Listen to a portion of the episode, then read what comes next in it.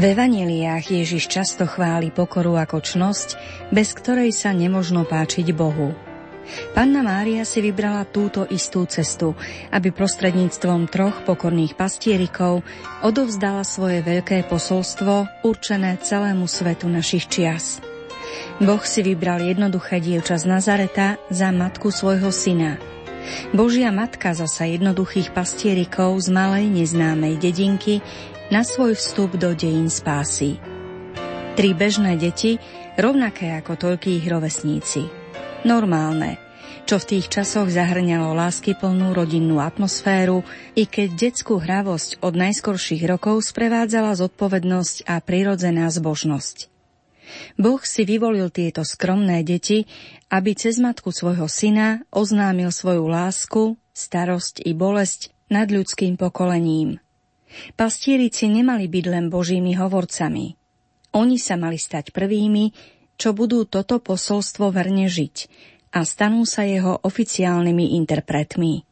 Už asi tušíte, milí poslucháči, že reč je o troch vizionároch, Lucii a už svetých Františkovi a Hyacinte.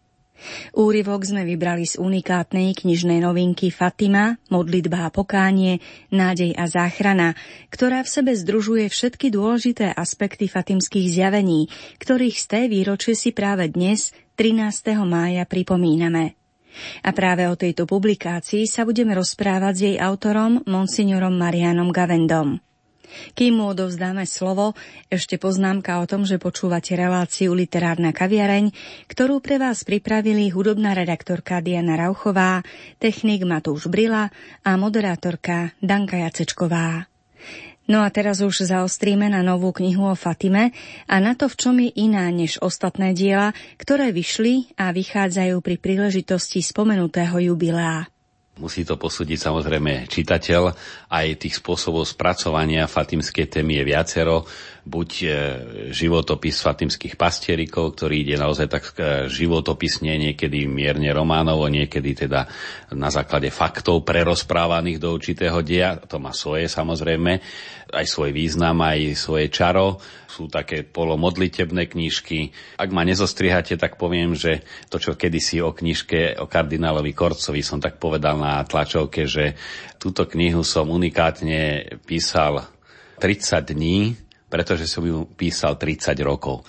No samozrejme, oni to ostrihli, že napísali ju za 30 dní, ale ja som práve tým chcel povedať, že preto som ju stihol napísať za 30 dní, že som 30 rokov žil s knihami a s osobnosťou kardinála Korca. Keby som mal spracovať nejakú neznámú osobnosť do knižnej podoby, tak by sa to nedalo tak rýchlo v žiadnom prípade. A to isté platí aj o Fatime, že ono už to zostavenie e, išlo pomerne rýchlo, ale tvorili ho tie množstva dní strávených vo Fatime s pútnikmi.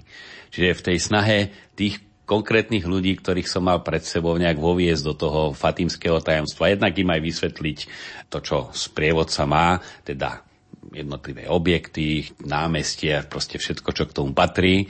A na druhej strane aj sprostredkovať celé to posolstvo. No a to je vlastne tá príprava, ktorá aj sa ťažko dá iným spôsobom nejak nahradiť, že autor, ktorý len píše, pretože píše, alebo si je naštuduje pramene, to je jedna vec, ale e, kde si ja som mal nielen pred sebou, ale aj za sebou to množstvo ľudí, ktorým ten celok nejakým spôsobom túžim priblížiť, to je jeden fakt. A druhý fakt je, že naozaj nechcem to nejak mitizovať, ani príliš sveto sa do toho nejak vkladať, ale bol to taký malý zázrak, jak tá kniha sa vynárala pred našimi očami, pretože ja som si ju nepredstavoval v takejto podobe. Vedel som, že mala by byť názorná, že tam má byť aj dosť fotografií. E, je to určitý taký, by som povedal aj hybrid, pretože z jednej strany to má byť knižka, ktorú si ľudia berú na pamiatku, keď sú vo Fatime. A z tej série vo Fatime neviem ako momentálne, ale ešte pár mesiacov dozadu boli dva druhy knížiek v neviem koľkých 15-20 jazykových mutáciách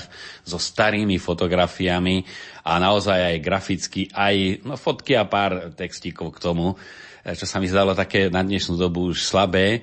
No tak preto sú tu aj fotografie pre tých, čo boli im to pripomenúť. Ďalší cieľ tej knižky je tú Fatimu priblížiť tým, ktorí by tam veľmi radi išli a nemôžu že znova texty a fotografie. No a tretí dôvod je, aby to bol taký manuál pre tých, ktorí sa tam chystajú, aby sa mohli cez túto knižku aj pripraviť.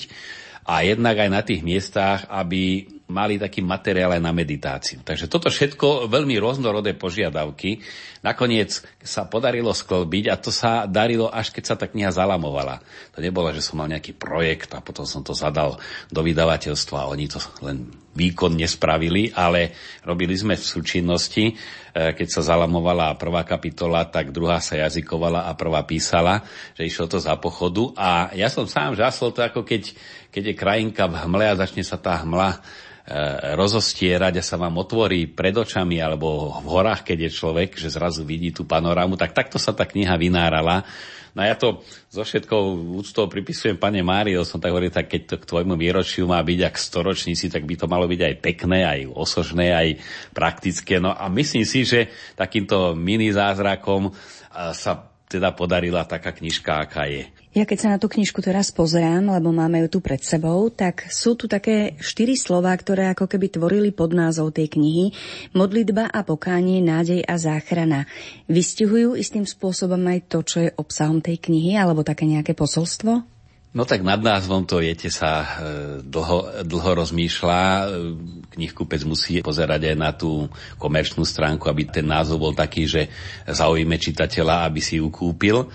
No, muselo tam rezonovať Fatima, lebo tak, aby bola tá knižka o Fatime, nejaký len alegorický názov by nebol dostatočný. Tak e, ja som mal dlho pracovne taký podnadpis Fatima, storočný maják. Jednak tá storočnica, ten maják, ktorý svieti ale tiež také diskusii, to sa rodí v diskusii potom, že um, a nemáš niečo iné. Tak som mi to potom napadlo, no, aby to priblížilo to, o čo vlastne v celej tej fatimskej udalosti, čiže v zjaveniach, ale aj v tých nasledujúcich 100 rokoch išlo, tak dať do nejakého takého slovného kontrastu. Takže nad tým veľkým nadpisom Fatima, graficky na obálke, je z hora modlitba a pokánie a pod ním akoby odpoveď nádej a záchrana. Čiže v modlitbe a pokánie je nádej a záchrana. Tak myslím si, že je to také aj melodické modlitba, pokánie, nádej a záchrana a medzi tým silno Fatima, že je ten názov taký aj vyjadruje podstatu, aj je taký no, nadpisový.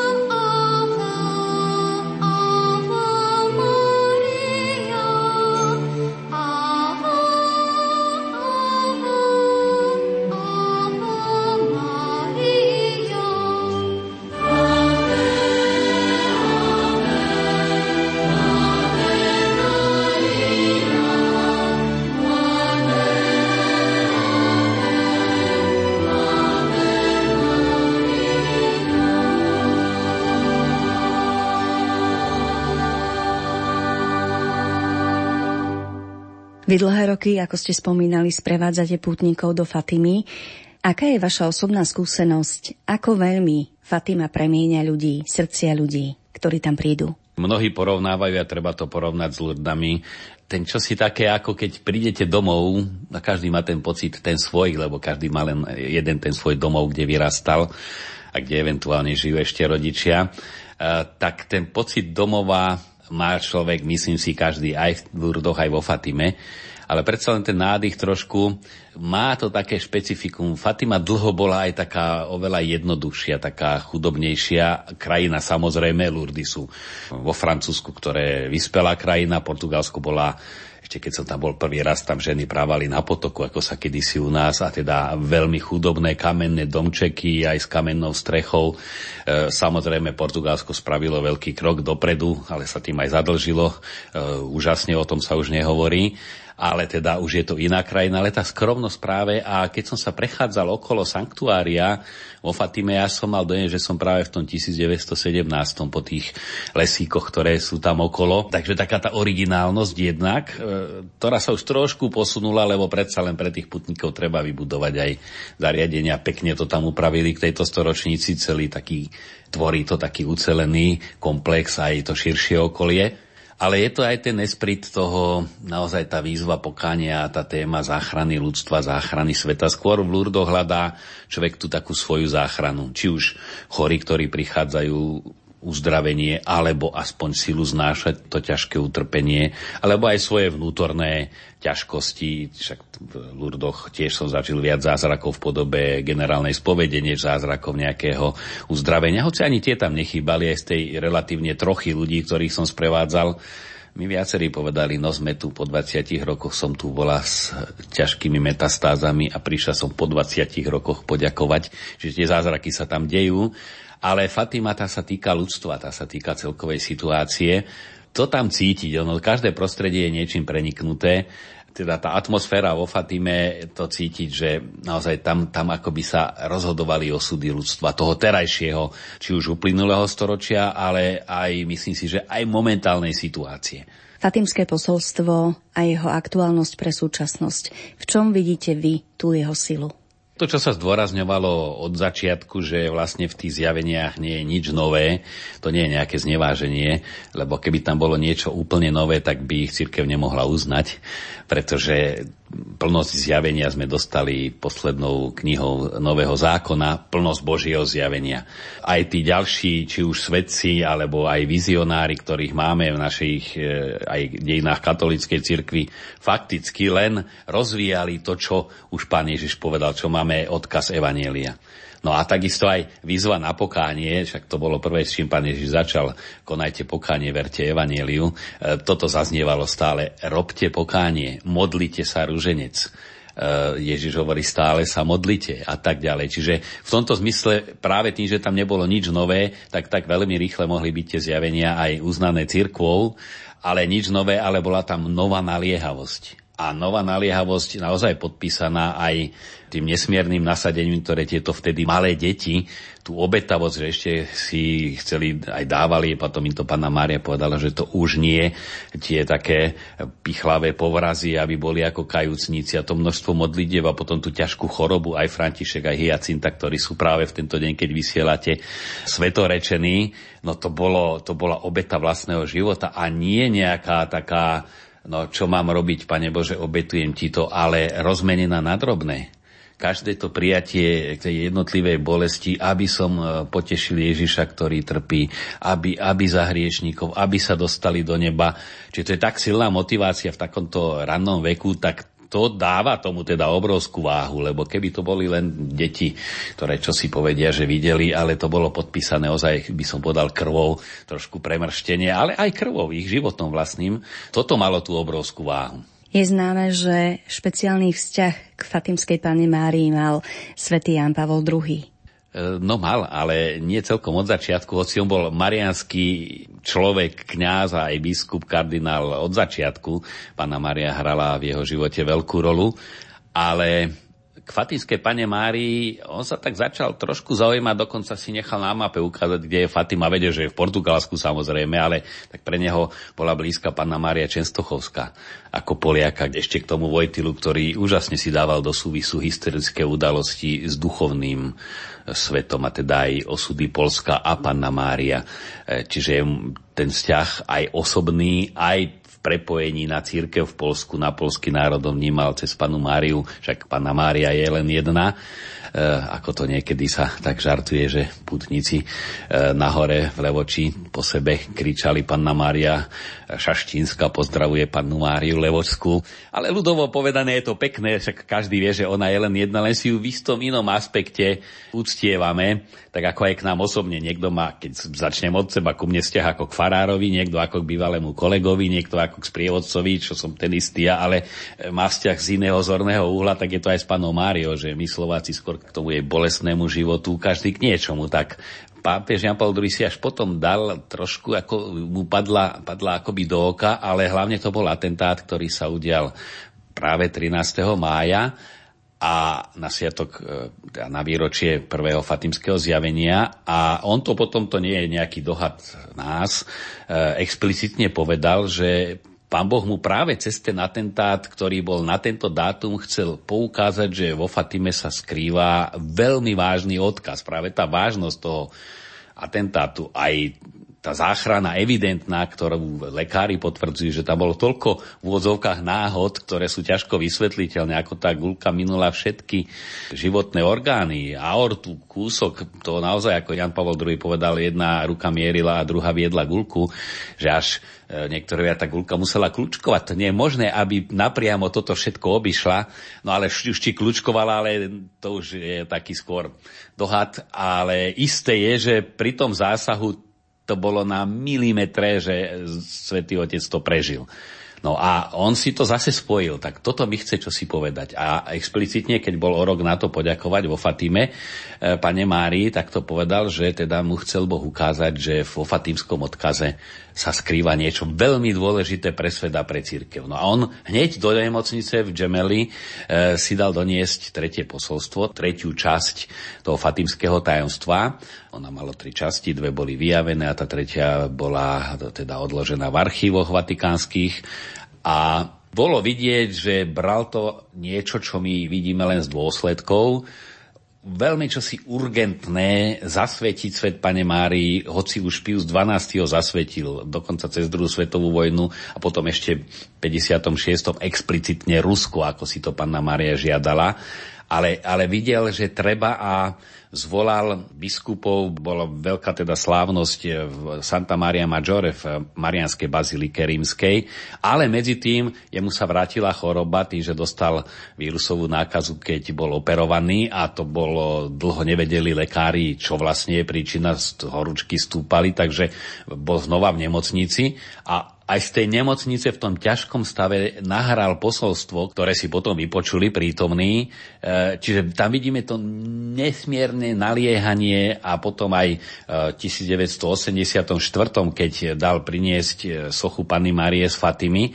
A to už, lebo tam bol problém, aby to bolo zasvetenie, to bola požiadavka Panny Márie, pápež so všetkými biskupmi sveta. No a tam, tam to pokulhávalo. Aj keď išiel do Fatimy, tam bola žiadosť, aby sa pripojili biskupy z celého sveta. E, neskoro odišla tá výzva e, poštou z Vatikánu k tým biskupom. Takže aj boli, aj neboli. Stále akoby, čo si to narúšalo, tak e, tu na, naozaj zvolal, bolo tam okolo tisíc biskupov, však fyzicky každý nemohol prísť do Vatikánu, to ani na koncil fyzicky všetci neprišli ale množstvo biskupov zo všetkých končín sveta a ostatní boli s pápežom zjednotení. No a on tam predniesol tú modlitbu, ktorá napokon je e, v tej poslednej časti v prílohe aj tejto knižky z 1984. A ja som to videl aj na, teda na záberoch na videu.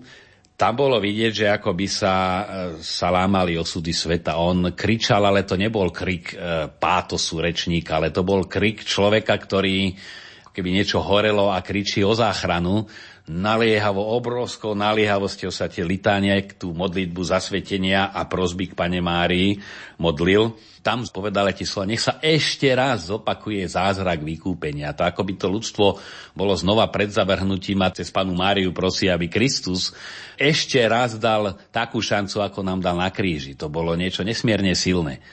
No a my vidíme, že spätne naozaj boli to, boli to roky a mesiace, keď si to závažie osudov ľudstva bolo tak na hrane, e, ja to tak prirovnávam aj veľký strom, keď, lebo sme robievali v lese, je istý moment, keď ho idete spíliť, že stačí zatlačenie rukou trošku a ten obrovský strom sa e, nakloní buď na tú stranu, lebo na tú. A tu aj ten osud ľudstva to bolo tak na váškach a on, ja si to myslím, a nie ja len, ale tí, ktorí poznajú. Zatlačil tou rukou na správnu stranu. Zatlačil a sa to predsa len a Boh však teda vyprosoval aj on. Ďaka tomu vôbec sme, ako sme. Na to teraz, teraz mi naskočil taký obraz medailu, ktorú pápež daroval a zvykne darovať hlavám štátov, keď prídu do Vatikánu zlatú a potom tak každý rok nejaký autor vyberie to komisia alebo samotný pápež, sú vždy viaceré. A v roku 2000 Jan Paul II daroval medailu, ktorú robila pani Cvengrošová zo Slovenska. Ale ona urobila ešte jeden návrh, ktorý som videl. Ten samozrejme on nedal z takej skromnosti. Je to taká replika, že je to marnotratný trošku z Rembrandta, kde v tej polohe márnotratného je Jan Pavol II taký ozaj taký strany, ako prosí otca za záchranu ľudstva. Niečo nesmierne silné. Škoda, že sa v tejto podobe tá grafika e, nerozšírila, lebo to vyjadruje vlastne Jana Pavla II.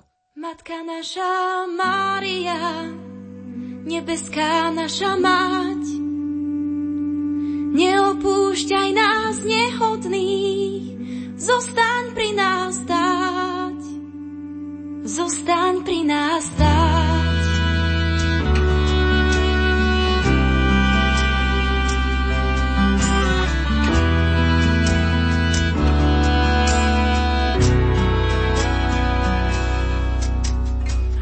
Tisíc ročia ubehli, človek lepší nenecháva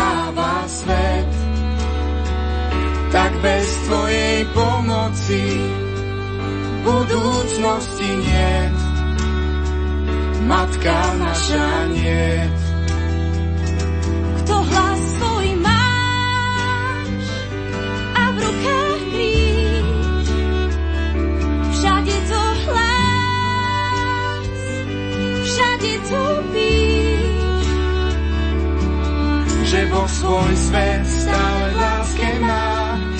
na nás hriešných nezabúda. Matku posiela do všetkých končín zeme, na práve príjme stratené ľudské pleme, tak všade hlas, všade topíš. O matka dráha pro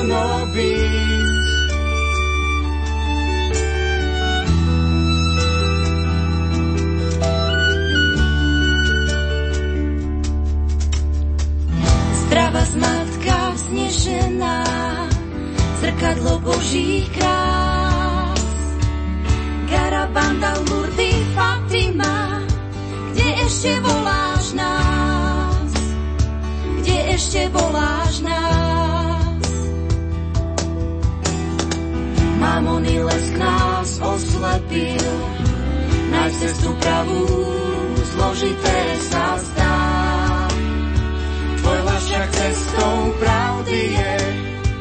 Múdry, kto počúva,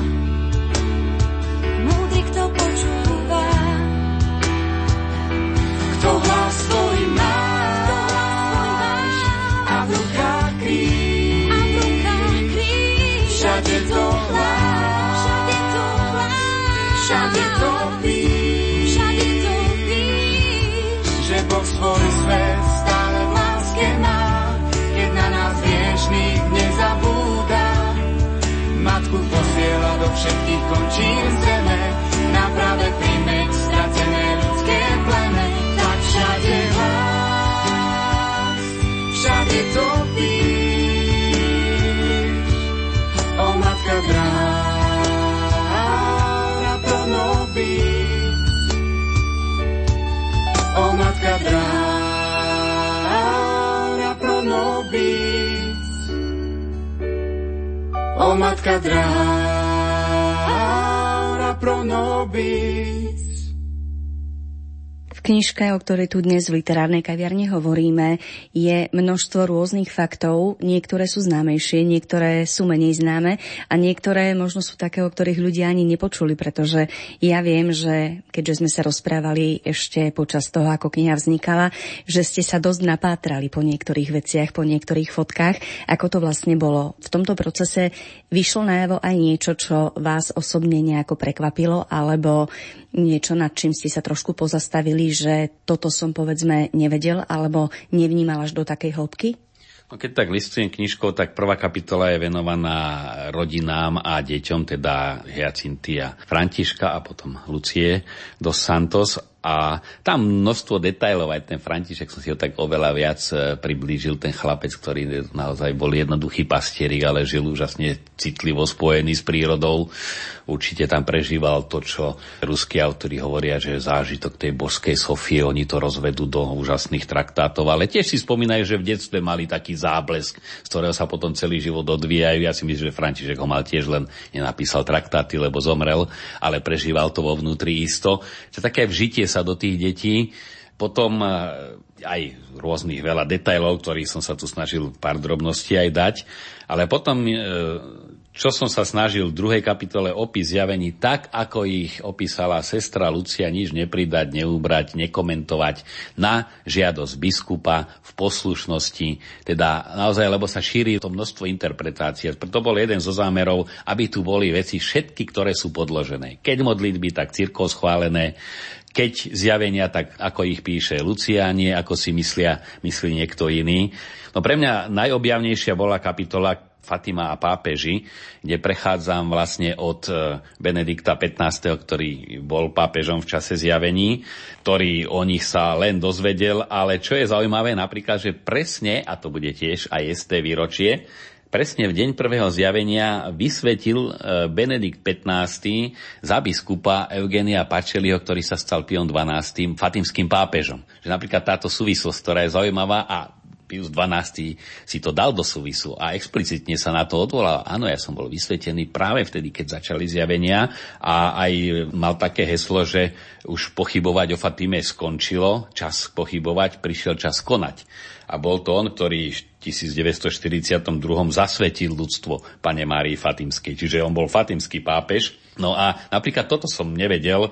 Nevedel som ani to, že aj Pius XII a dokonca štyrikrát zažil to, čo bolo pri poslednom zjavení vo Fatime 13. oktobra 1917, ten zázrak zo slnkom, ktoré sa točilo ako ohnivá gula. A Pius XII to zažil vo vatikánskych záhradách a dokonca to bolo zverejnené. On to nechal zverejniť a sám to vyrozprával rozprával. V 1950 roku, keď vyhlásil dogmu o na nebo zatí Panny Márie. Takže tieto udalosti naozaj mi neboli známe. Potom aj taký detailik, napríklad tá koruna Panny Márie, v ktorej vieme, že je osadená kulka, ktorou bol vlastne ranený eh, Jan Pavol II ju doniesol do Vatikánu, ale to napríklad, že túto korunu krásnu darovali portugalské ženy po druhej svetovej vojne za poďakovanie, že Portugalsko bolo uchránené pred hrôzami vojny. Takmer sa ich vojna nedotkla, tá bieda sa ich dotkla, ale e, to, čo okolité národy si vystali, tak a pripisujú to samozrejme pane Mári, že Portugalsko bolo zasvetené celé, biskupy zasveteli a bolo aj uchránené. No a tá koruna drahá, kde je množstvo šperkov, mala v strede kruh, tak ju spravili v 1947 a 81. keď priniesli gulku, tak bolo treba len troštičku pribrúsiť, ako keby čakala tá koruna na tú gulku, že úplne tam zapadá. To je nepodstatný samozrejme detail, ale je to zaujímavý detail. Čo by ste na záver chceli odkázať čitateľom tejto knihy? Tak čitateľom treba odkázať, aby čítali No a samozrejme, aby si dobre prečítali úvod, kde jednak je trošku taký návod na použitie. A to by som aj zopakoval, no tá každá kapitolka je tak nevtieravo ladená v inej farbe trošku. A tam je aj v rámci textu nosný text a potom na pozadí tej treba z fialkostej alebo hnedastej farby je, sú závažné údaje. Hlavne už tej ďalšej časti to, čo povedal Pavol VI vo Fatime, čo tam povedal Jan Paul II pri prvej návšteve, pri druhej. Čiže keď, keď si to už celé prečítajú, tak tú knihu naozaj je dobré mať či už vo Fatime, alebo aj doma cez teraz, cez tento marianský a fatimský mesiac alebo ďalšie mesiace, tak pokus skúsi premeditovať e, jeden, dva z tých úrivkov, lebo aj na to je tá knižka. No a potom, aby sa dostali až po ten e, dodatok, po tú poslednú časť, kde sú naozaj modlitby zasvetenia a je tam aj modlitba aj Jana Pavla II., aj prosby k Fatinskej pane Márii. Vo vnútri v texte nájdú aj modlitbu pápeža Benedikta XVI., pápeža Františka. Čo je handicap tej knižky, keďže vychádzala k zjaveniam, tak sme tam nemohli dať samozrejme návštevu pápeža Františka, ktorá sa v tom čase, keď sa kniha vynárala na svet, ešte len uvažovalo, či príde a nevedelo sa, že budú e, pastierici svetorečení, takže to čaká na druhé vydanie. Milí priatelia, rozprávali sme sa s monsignorom Marianom Gavendom, autorom knihy Fatima, modlitba a pokánie, nádej a záchrana. Spolu s ním vás v dnešnej, dá sa povedať, sviatočnej literárnej kaviarne pozdravujú Diana Rauchová, Matúš Brila a Danka Jacečková. Želáme aj naďalej príjemné počúvanie Rádia Lumen a pohodové neskoré sobotné popoludnie.